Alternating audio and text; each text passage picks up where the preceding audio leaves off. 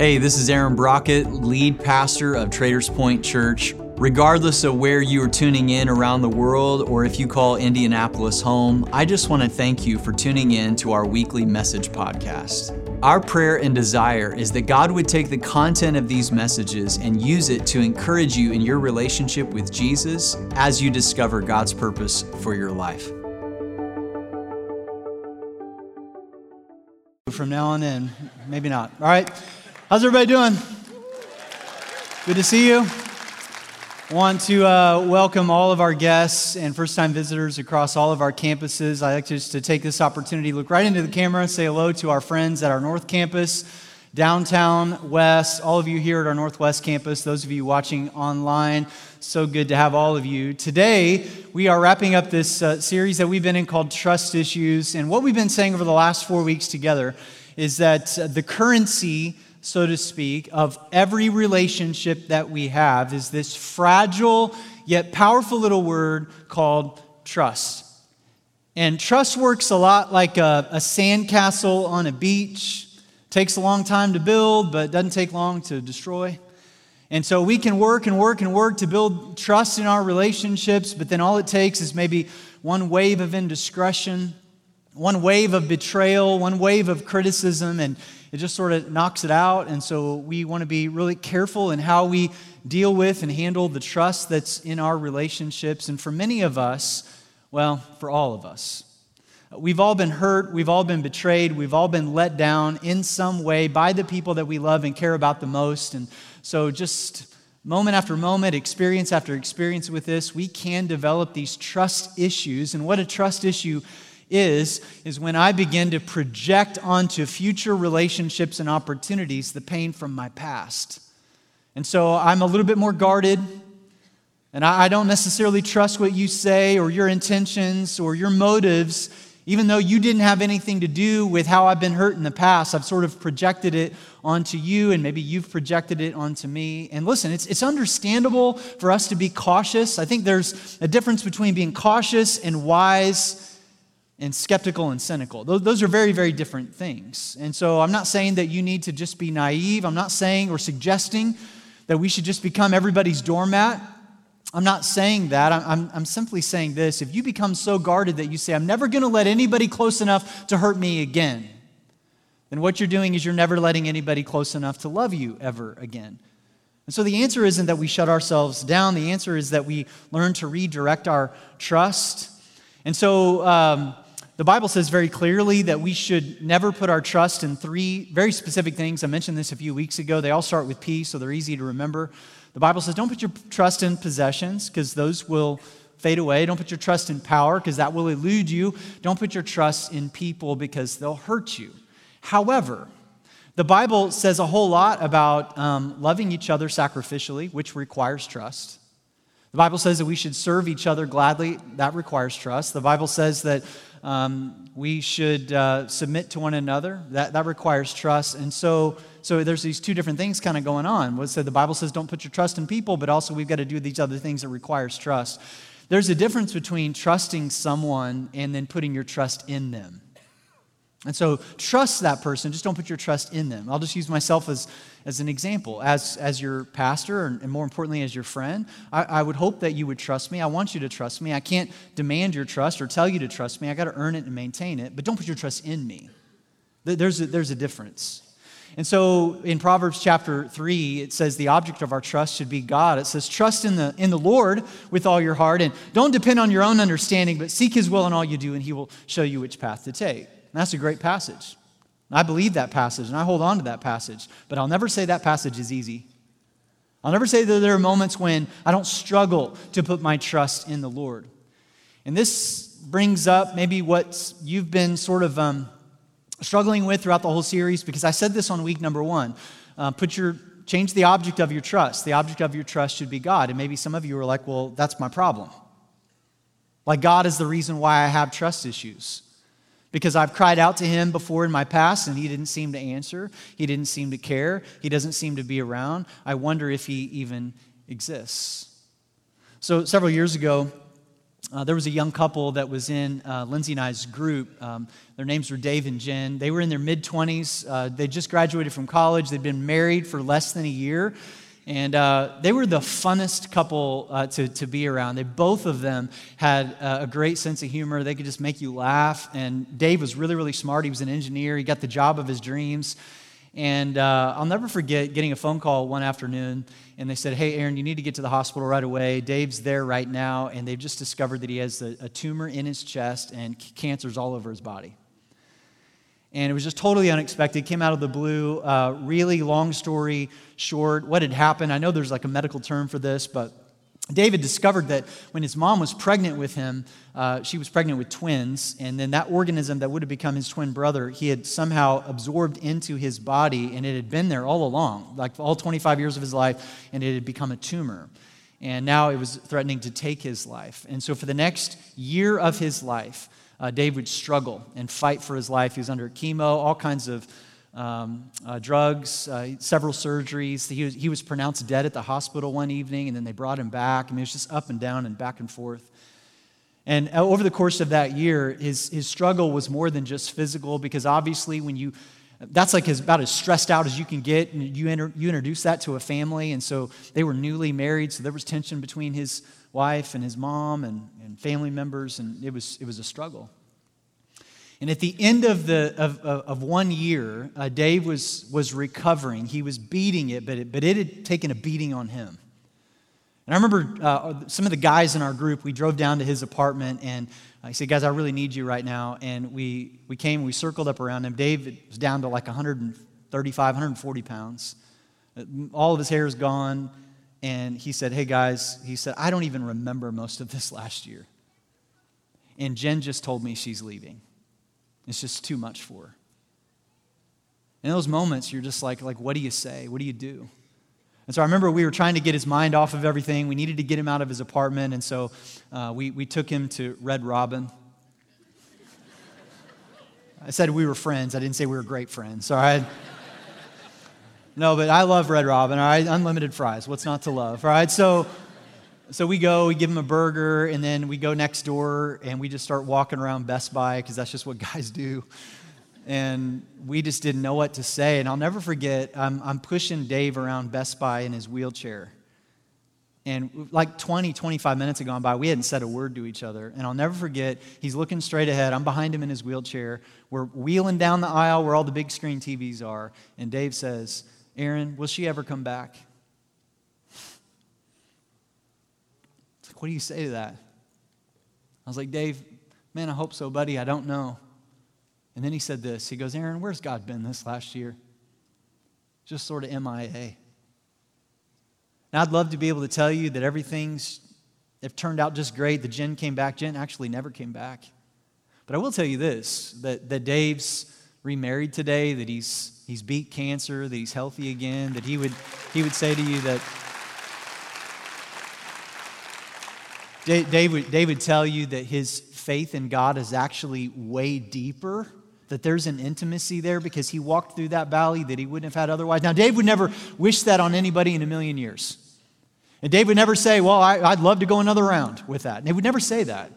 But he would say that it actually drove him to deeper levels of intimacy that he never would have achieved otherwise. However, that doesn't change the fact that you and I don't struggle with why God doesn't intervene why does it appear that God seems to intervene sometimes and other times he doesn't? Why does it appear that God kind of speaks to us and reassures us and other times he seems silent? What do we do with all that? And there is a, uh, a prophet in the Old Testament that actually vocalizes these questions that maybe you've been afraid to. And so I want to encourage you to turn in your Bible, maybe your Bible app, to um, Habakkuk chapter 1. And Habakkuk is an Old Testament minor prophet. Uh, he's got a really, really funny name. Uh, in fact, everybody at all of our campuses right now, just say Habakkuk. Right? I hope you didn't hawk a loogie on anybody in front of you. Kind of requires that in order to say that word. But Habakkuk was a prophet. He was a minor prophet that lived and wrote about 600 years before the life of Jesus.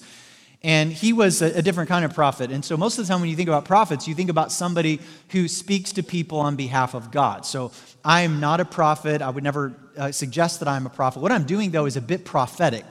in the sense that I'm speaking to people on behalf of God from His Word. But Habakkuk was a different kind of prophet. Habakkuk um, spoke to God on behalf of the people. In fact, he was vocalizing the complaints of the people. He was vocalizing some real struggles that they were feeling. And what Habakkuk says to God is pretty raw and it's, and it's real and, and it's unfiltered. In fact, look at how he comes right out of the gates. He comes swinging in verses 1 and 2 of chapter 1. Habakkuk says, How long, O Lord, must I call for help? But you do not listen. Violence is everywhere. I cry, but you do not come to save. Must I forever see these evil deeds? Why must I watch all this misery? Wherever I look, I see destruction and violence. I'm surrounded by people who love to argue and fight. So apparently, they had Facebook then. The law has become paralyzed, and there is no justice in the courts. The wicked far outnumber the righteous, so that justice has become perverted. What I love about this passage, while it doesn't seem very uplifting, it's real. Like he vocalizes some things that maybe some of us wonder if we're allowed to. And he says, God, where are you in the midst of this world that seems to have lost its mind? And, and these verses introduce this question right here is, is what do you do when what you believe about God, or at least what you want to believe about God, and what you see from God or see Him allow doesn't line up? Like, what do you do in those moments? And Habakkuk teaches us that we can tell God what we're really thinking and how we're really feeling, no matter how raw it is. God can handle it. In fact, He invites it. I mean, I've thought about this before that if God was insecure, there's no way He's allowing what Habakkuk just said to him in the pages of a book that's describing who He is to the rest of us for all time. But God allows it, and He actually encourages it. And so, what Habakkuk is doing is he's saying, Hey, listen, God, this is what I believe about you, or at least this is what I want to believe about you, but man, you're not making it easy on me. Because what I see from you and what I see you allowing, they don't seem to line up. Therefore, what Habakkuk does is he wrestles with God. In fact, that's what the name Habakkuk means it means to embrace and to wrestle. And you do those things simultaneously. And I love that. And so, what does it look like to embrace and to wrestle? Well, maybe it looks a little bit like this. I'm not just going to blindly pretend that everything in life right now, in general or in mine, is great when it's not. I'm going to wrestle. I'm not just going to, though, criticize and quickly come to the conclusion that God doesn't care or that He doesn't have any power to do anything about this. So I'm going to embrace. I'm going to hold on to what I want to believe is true, even though I'm really struggling to believe it. I'm going to wrestle. I'm going to hold on to God, even though I'm not very happy with Him right now. I'm going to embrace. And I think that for many of us, we have thought or we think that when it comes to God, when it comes to following after Jesus that there's really only one or two options. You can either receive him or reject him. And so if you receive him, that means that you've got to have all your questions answered. That means that everything in bad that is in life has got to get resolved. And then if it is, then you'll receive him. Or it's like, well, I've got all these questions that are unanswered. There's this pain that just won't go away. There's these issues that won't get resolved. So I've got to reject him. And, and neither one of those things are what God invites us into. It's not just a complete blind receiving. It's not just a complete rigid rejection. There is a third way. There is a middle way. And I would say it's the only way. It's embrace and wrestle. You, you're, I'm not going to let go of you, God, but I don't understand you. I, I'm not going to. I'm not going to just release you, God, but yet at the same time, I'm not very happy with you. And it's through that wrestling that God drives you into a place of deeper intimacy, trust, and stability. And so, for some of us, maybe we've even wondered at times, like this question right here, like, is it okay to ever question God? And maybe you grew up in a, a household or you grew up in a church that told you that it wasn't, directly or indirectly. Like, hey, if you question God, that just shows a lack of faith on your part. Or, hey, if you question God, that's disrespectful and He demands your respect. And can I just say, is it okay for you to ever question God? I, I don't want to be misunderstood here. So let me say it as clearly as I can. Yes, it is more than okay. And the reason why I can so confidently say that is because that question is all over the Bible. You look at uh, the Psalms, which David wrote. David actually took the pain that was going on in his heart and mind and he, he, he turned them into lyrics. They're, they are songs, they are tunes. In fact, one third of the Psalms, and there's 150 of them, so 50 of them are devoted to that question of questioning God. And the reason why David put it to, to song is because there's something about music that just speaks to the human heart in ways that the spoken word just cannot. And can I just say, as somebody who does spoken words for a living, that pains me to say that. That's true. That's the reason why we do both every weekend. So I want to speak to your head, but I also want to speak to your heart. David speaks to the heart. By taking these very real pains, he puts them to song. We see whole books of the Bible are devoted to that question. It's not like a footnote, it's the thesis. So, Lamentations and Jeremiah and, and Job, all of these books deal with the question of God, can you really be trusted? And if so, why are you allowing this to happen in this world and in my life? And man, more than almost anyone, David just models this embracing and wrestling so well. You, you read through Psalms, and, and in, in one verse, David will, will cry out and he'll say, Where are you, God? And then in the very next verse, he'll say, Well, you're so close to me, I can hardly breathe. like, which is it, David? And David will go, Both. I'm embracing and I'm wrestling. And so I think that at times, well meaning Christians in our moment of pain and confusion maybe say things that, that may, maybe are nonetheless true, but it's not necessarily helpful because timing is everything. So, have you ever gone through like a real loss, a real struggle, real hurt in your life? And have you ever had a well meaning Christian just kind of bat their eyes and fold their hands and say, Well, you know, God will make a way? or my favorite, you know, when God closes a door, he opens a window. And you just want to drop kick them in the love of the Father and the Son and the Holy Spirit. You just want to lay hands on them, right? And listen, do I believe God will make a way? Absolutely, I do. Do I believe that when God closes the door, He opens a window? Well, I guess, yes, He does. All right? Just, grandma's cross stitching just went into my mind. All right, so just yes. Do I need to pick my moment to declare that? Absolutely. And I think some of us are so uncomfortable with pain and unresolved questions that we just can't stand it. And so we got to open our big fat mouths way too soon. I've even like felt this even in our community over the last week or so. People all kinds of commentary. Well, you know, that person should really respond this way to this tragedy, or they should grieve this way, or I don't understand why they're responding that. Could you just like shuddy? Like it's an act of the Holy Spirit to just shut your mouth, and me included. Because oftentimes, when we open our mouths, even if what we are saying is true, we're actually sending a message to the person who's struggling that it's, it's not okay to be unokay. And sometimes we just need to cry more and talk less. And so, Jesus in John chapter 11, whenever he hears that his really good friend Lazarus has died and he rushes, what you need to understand about that, and some of you know that story, is that Lazarus' sisters had been text messaging him all day. Jesus, you got to get here. He's not doing good. We know that you can intervene. We know you have the power to do something about this, Jesus. And we don't really have any good reason why Jesus didn't. Like, Jesus just sort of like seems to be, he's like my teenagers. He's just like on his own timetable, right? Just kind of doing what he's going to do. He's just like, well, you know, I'll get there eventually. Jesus, why? Like, why don't you get there? And he kind of comes strolling up, and you know he's God. He's all knowing. He knows Lazarus has already passed away. And yet he walks up, and Mary and Martha come out, and they just chew him out. They let him have it.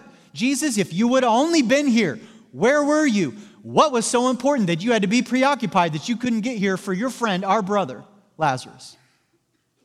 And right there in that moment, I've thought about this that if I was Jesus in that moment and I not only knew that Lazarus was going to die, not only knew that he did die, not only did I know that I'm getting ready to bring him back from the death, Here's what I would have done I would have smiled and said, Ladies, calm down, step back, watch this. That's what I would have done. I would have been like, Oh, I know you're upset right now, but here in a minute, you're going to love me, all right? Lazarus, come on out, buddy. Right? I mean, that's, that's not what Jesus does. What does he do? He cries. It's the shortest verse in the Bible. Two, two words Jesus wept. And so, if Jesus didn't feel the need to explain himself, Jesus didn't feel the need to defend God, Jesus just crawled down into that well right there with him and he wept with them. You need that? Some of us, we have people in this life that that's what they need more than anything. And what we learn from Habakkuk is that God says, Hey, hit me with your best shot. Go ahead and, and vocalize your frustration and your questions. I can handle it. But that doesn't necessarily mean that what God says back to us is something that we're going to necessarily like or understand. And we see this in verse 5 of chapter 1. After Habakkuk lets him have it, here was God's reply to him. The Lord replied, Look around at the nations, look and be amazed. And I'd be like, All right, sweet, finally, I got your attention. You're going to come through. For I'm doing something in your own day, something you wouldn't believe even if someone told you about it. All right, tell me, God. Tell me what is it that you're going to do. And then he says this in verse 6 I'm raising up the Babylonians. Now, if you don't know, the Babylonians are the bad guys, they are the New England Patriots of their day. All right? Horrible, despicable cheaters, all right? A cruel and violent people. They will march across the world and conquer other lands. They are notorious for their cruelty and do whatever they like. And that's good news. I got I don't think you heard me correctly. Like I'm asking you for you to come through. Like, are you going to rescue us? And this is the news that you bring. God's not done. He's got more. Verse 9. He says, On they come, all bent on violence. Their hordes advance like a desert wind, sweeping captives ahead of them like sand. They sweep past like the wind and are gone, but they are deeply guilty for their own strength is their God. I don't know. I could just think of some other things that I could have said in that moment to bring you comfort. God seems to be really bad at that. So, what's he doing there? This is so important for us to understand is that God is not sending this calamity on them, God is actually preparing them for it. And there is a difference. Jesus would say to us in this world, You will have trouble, but I want you to be encouraged. I've overcome the world. So every now and then I'll have somebody that'll sit down with me and they'll be like, I'm in just like this crisis of belief. And most often it boils down to life circumstances and pain and suffering, and I don't understand why God does what He does. And so, therefore, because there are all these like really painful things happening in the world, I've either come to the conclusion that I don't believe in God, that I do believe in God, but He doesn't have the power to do anything about what I'm going through, or He just doesn't care. That's just kind of what we conclude. And I would just simply say, if you just kind of run the logic around all of that and say, pain and, pain and suffering, does that disprove that God exists? I don't think that pain and suffering disproves that God exists because, because He promised it. So he, he gave us a heads up, He promised it. So what makes more sense? I mean, if you believe in God or not, the pain and suffering isn't going away. So, what makes more sense? Pain and suffering with no purpose, or pain and suffering with a purpose? That God says, Take heart, I've overcome the world, I'm going to redeem this thing. There are different kinds of pain. There's pain because I've got like a, a, a, maybe a kidney stone, or there's the pain that my wife is pregnant. I've never experienced either, all right? Hope to never, especially the second, that'd be weird. Very different pain. One is pain with a purpose, one is just pain. God says, Listen, I've, I've come to redeem the pain that you're going through. I'm not any happier about it than you are, but I've actually told you how this thing goes. Did you know that's, that's what the main point of the Bible is? Is that there is a God, He created us out of love, something went terribly wrong, and He's done something about it, and eventually He'll come to fix it. And so you hold on. But that doesn't mean you don't wrestle, it doesn't mean you won't struggle in the meantime. And you know, do you know what the biblical word for embrace and wrestle is? It's worship. That's what it is. In fact, we see Habakkuk's response here. Before God comes through for him, before God rescues him, look at what Habakkuk does in verses 12 and 13. He says, O Lord, my God, my Holy One, you who are eternal, surely you do not plan to wipe us out. and it's almost like, right? Like, you ain't going to wipe us out, are you? Listen to these words of faith before he even has any real reason to believe this. Oh Lord, my rock, you have sent these patriots to Babylonians to correct us, to punish us for our many sins, but you are pure and cannot stand the sight of evil.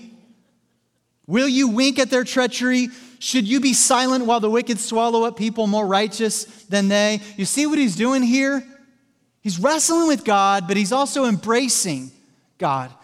He's vocalizing the very things that he's struggling to believe, and he's saying, I'm going to hold on to you, God. You are my rock. Even though I don't fully know how this plays out, I choose to trust you. And there's a word for what Habakkuk is doing here. The process of this is that it produces an authenticity in our lives. That's what it means to be authentic. That you're not just like pie in the sky, everything is great, it's all okay, it's all fine. And you're also not bitter and angry and cynical and there is no God. No, you embrace and you wrestle and you worship and you, you, you sing out and you declare what you're struggling to believe. Trusting that God's gonna produce an authenticity in you that is irresistible. See, see what, what, the, what the world is turned off by is Christians who fake it. And they're like, well, you know, you, why are you always so happy all the time? And why are you not real? And you're not in touch with your emotions and your feelings. And no, actually, what God has called us to is an authenticity. Say, so yes, this is painful. And yes, this hurts. And I don't have very good answers to this. But I'm not just going to throw hope out the window. I'm going to I'm going to hold on to God even when it doesn't seem to make sense. I'm going to trust that He's doing something here through this. Many of us give up far too soon. See, see, the, you ever, you ever, like, what really, really good movies, like what makes a good movie or a short story, is when there's a tension about halfway through that if you were to pause the movie and you go, I have no idea where this is going to go. Like that, that's what makes a really good movie. When there's so much tension that you're like, if you were to pause it, you're go, I don't even see any way out of this. And if you were to shut the movie off and never watch the end of it, you'd go, that was the worst movie ever. Well, you didn't let it play out. And your lifetime is not enough time to let it play out. You got to take a long range view. You and I, we are just a speck. We are just a vapor, James says. Don't give up. You're like, well, I just never have seen an end to this. Well, you've only been around for 20 years or 30 years or 50 years. Been a whole lot more history than that. God has said, Would you just trust me in this? Would you just hold on? I'm doing something. I'm at work. And so God responds to Habakkuk in chapter 2, verses 2 through 3. I love this. He says, The Lord said to me, Hey, write my answer plainly. In other words, don't be cryptic about this. Be as plain as you can on tablets so that a runner can carry the correct message to others. In other words, Habakkuk, I'm not just going to tell you because I don't want you to mess, the, mess it all up. I want you to relay what I'm saying to you now, and that would be to all of us. This vision that I've just given to you from chapter one of the Babylonians, that's for a future time. You thought it was like right around the corner. I'm talking about the future. It, it, describes the end and it will be fulfilled. See, what you need to understand is that the term Babylon is actually a term in the scripture, not only to talk about a specific place and people, but also to talk generally about the fallenness of our world. So, if you recall uh, Daniel, Daniel lived in Babylon. There's been a couple of books here lately. A good pastor friend of mine, uh, Chris Hodges, talks about being faithful in Babylon. He's not talking about literal place or people. He's talking about the world in which we live. Babylon, it's corrupt. How do we stay faithful to God in the midst of Babylon? And God is talking about the long range view of history here. And Habakkuk thought that they were coming to beat down his door that day. In other words, God is ca- talking about this cosmic chess match between him and an enemy who has already been defeated. And I don't know if any of you are chess players. I am not. But I do know that if you get checkmate, you've won. And the cross of Jesus Christ is checkmate.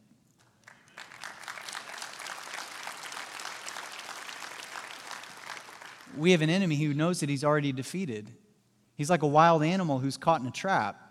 You ever been around like a wild animal who's caught in a trap, don't get near it. It'll swipe at you. He's trying to take everything and everybody down as much as he can into the same destination that he's going. It's, it's destruction. So he says, Hey, I'm going to I'm going to do everything that I can to get you to question God, and God's already won. God says, Would you continue to embrace? You can wrestle, it's okay, but put your trust in me. And that's exactly what Habakkuk does. I love this in chapter 3. before Habakkuk fully understands, before God fully comes through, look at his words. Habakkuk writes this He says, Even though the fig trees have no blossoms and there are no grapes on the vines, even though the olive crop fails and the fields lie empty and barren, even though the flocks die in the fields and the cattle barns are empty, yet I will rejoice in the Lord. well, why, Habakkuk? I will be joyful in the God of my salvation. The sovereign Lord is my strength. He makes me sure footed as a deer, able to tread upon the heights. And what I love about this is that, as we've already seen, Habakkuk has gotten raw and he's gotten real and he's been unfiltered. So he's, he's not pretending everything is okay. And yet, at the same time, he's fighting to stay sweet. He's fighting for joy. He's fighting and saying, listen, I'm not going to throw the baby out with the bathwater here and just say there's no, there, there's no reason for all of this. That in the midst of my struggle, that's when I need God's strength the most. That when life has kind of got me rocked back on my heels, that's when I need to be as sure footed as I can. And so Habakkuk's response to God, what he's doing there is he's worshiping. He's embracing and he's wrestling and he's, he's, he's declaring what it is that he's struggling to believe. In fact, Paul writes this in Second Corinthians. He says, God's power is made perfect in your weakness. Because that's when you need him the most. And so God says, You're going to go through a valley, and I wish that I could rescue you from every single valley, but I'll do you one better. I'll walk with you through your valley. And as you go through the valley, an intimacy gets developed with God when you embrace and you wrestle. So, my 16 uh, year old son, uh, when he was in the fifth grade, I just said, you know, every single year, I just kind of want to start like a tradition with him, just like a guy's trip. And so, um, uh, my wife's grandparents have a condo out in Colorado. It's nothing much. They, they bought it back in the early 1980s. It's just got a couple of beds and a fridge. And so we just said, let's just I'm just going to take my son out to Colorado and we're just going to go snow skiing for a few days. And at the time, when he was just a little guy, fourth or fifth grade, um, he, he didn't know what he was doing. And so we would get up on the top of the mountain and he would snow plow. And I don't know if any of you are skiers, you know that term, but it's basically take your skis and you kind of turn it like this and you just kind of slowly go back and forth like this. It is excruciating to be with someone who doesn't ski very well and you go down the mountain because. Uh, I'm, I'm pretty good. All right, so, uh, so I'm with my son, and I'm wanting to go, and he's snow plowing down the mountain. And so it's like the, like the whole time we go up to the, the longest run at, at Keystone. It's a green, which is the easiest run. It's called School Marm. It takes you, like if you go slowly, it takes you about 35, 40 minutes to do it. And so here we are, you know, just all the way down the mountain. And we're getting tired because it's taking so long. And at one point, my son starts falling and he's getting frustrated. And about halfway down the mountain, he just falls over on his back and he starts crying. And he goes, I'm not moving. and I was just like, Come on, son, it's going to be all right. He's like, I'm so tired, I can't feel my legs. And I was like, Connor, come on, buddy, you, you got to get up. And then he starts like blaming me. Like if it wasn't for you, I wouldn't even be here. Right? I didn't even want to come. I didn't want to. I don't even want to be a snow skier, you know. And, and it's just like this whole thing back and forth. And and at one particular point, I just looked at him and I said, "Man, the only way down this mountain, bro, is when you get upright and go down on your skis. That's the only way we're getting down." And I said, "I'll go with you, and I'll be with you through it." And you know, we've had several of those moments each year. You know, one of the reasons why I have loved to, to take him every year is just to watch him grow. And even like this last year when we went, um, he's flying down the mountain. Like he's doing blacks and blues, and he's beating me down the mountain, which pains me to say that out loud, but it's true. And yet I wouldn't have traded those early moments for anything because what happened is, is that there was like a, an intimacy that got developed in that moment of crisis. And some of you maybe figuratively speaking, just right now, just in your life, you kind of feel a little bit that way. You just sort of feel like you're on your back. You're crying out to God, maybe blaming God. God, I can't move. I'm not doing it. And God's standing there. He's like, hey, listen, I'll be with you. I'm going to go with you through this. See, every single one of us are in or have been or will be in a valley of some kind. The Bible says a lot about valleys. It says, even though I walk through the valley of the shadow of death, I will fear no evil, for you are Can you say it with me out loud? With me? You say it again, just say with me. Two of the most powerful words in the scriptures. Hey man, I just need you to be with me right now, God. See, see, it's I want you to remember this statement right here is that intimacy with God, how it happens, is when we experience his faithfulness in the valley. And I can't explain every valley for you, but I do know that maybe God's doing some things on you and in you in your valley. So maybe right now, like, what, what are you feeling? Maybe what you're feeling is a little bit of loneliness. Maybe what you're feeling is a little bit of doubt. Maybe what you're feeling is questions. Maybe you're feeling insecurity and fear and anxiety and depression. And can I, can I just say, I'm right there with you? And maybe you take those moments and you allow them to drive you towards a deeper intimacy towards God. See, maybe you've just been thinking all along, I just got to be okay with it and receive, or I've got to be unokay with it and reject. Nope, there's a third way. There's a better way. Embrace God as you wrestle. And as you embrace God as you wrestle, He'll develop this authenticity within you. Here's what I want us to do at all of our campuses right now. I want us to stand to our feet, and I want us to do what Habakkuk has done, and I want us to worship God. I want us to sing maybe what we're struggling to believe. And I think that for many of us, we thought that this part of the service, that the worship time, and especially like when you look around the room and maybe you see some people with hands raised and eyes closed and they're smiling and they're expressive, and maybe one or two thoughts go across your mind, you're thinking, wow, well, they think they're all that. Look how holy they are. Look how, look, their life must be perfect. That's the exact opposite. When, when does, when does water taste the best? When you're thirsty. When, when does food satisfy the most? When you're hungry. When do we have our best worship? When life is painful and you're broken. And there's many things that I want to move our church forward in, and this is one of them that we would become a better worshiping church. And I'm not talking about I'm not talking about a fakeness. I'm talking about authenticity. So there's got to be something along the lines of like, you know, we've, we've all maybe seen people before where you look at them and you go, man, they're just, they're just doing that for show. It's just hard to tell. You don't really know the motives of their heart. Or you stand there like this. Could there be somewhere in the middle? Here's where somewhere in the middle is. Um, by the way, this isn't a posture of I've got it all together. This is a posture of I'm in need. It's what my little kids did whenever they were learning to walk. So when you see hands raised, that's not people bragging, that's people crying out. And today, we need to worship. There needs to be an authenticity in, in the way in which we do it. And so, here in these next few moments at all of our campuses, let's worship like thirsty, hungry, hurting people because we are. Let's embrace God as we wrestle. Father, we come to you today. I pray that you would hear our voices. I pray that you would be present in this place. I pray that you would move us into this place of intimacy with you. Everything within us wants to flee the valley. And I pray that you would keep us there and close to you. So that way we can develop an authentic faith that is sure footed when life hits us in our worst moments. We ask this in Jesus' name. And the church together says, Amen. Let's worship together.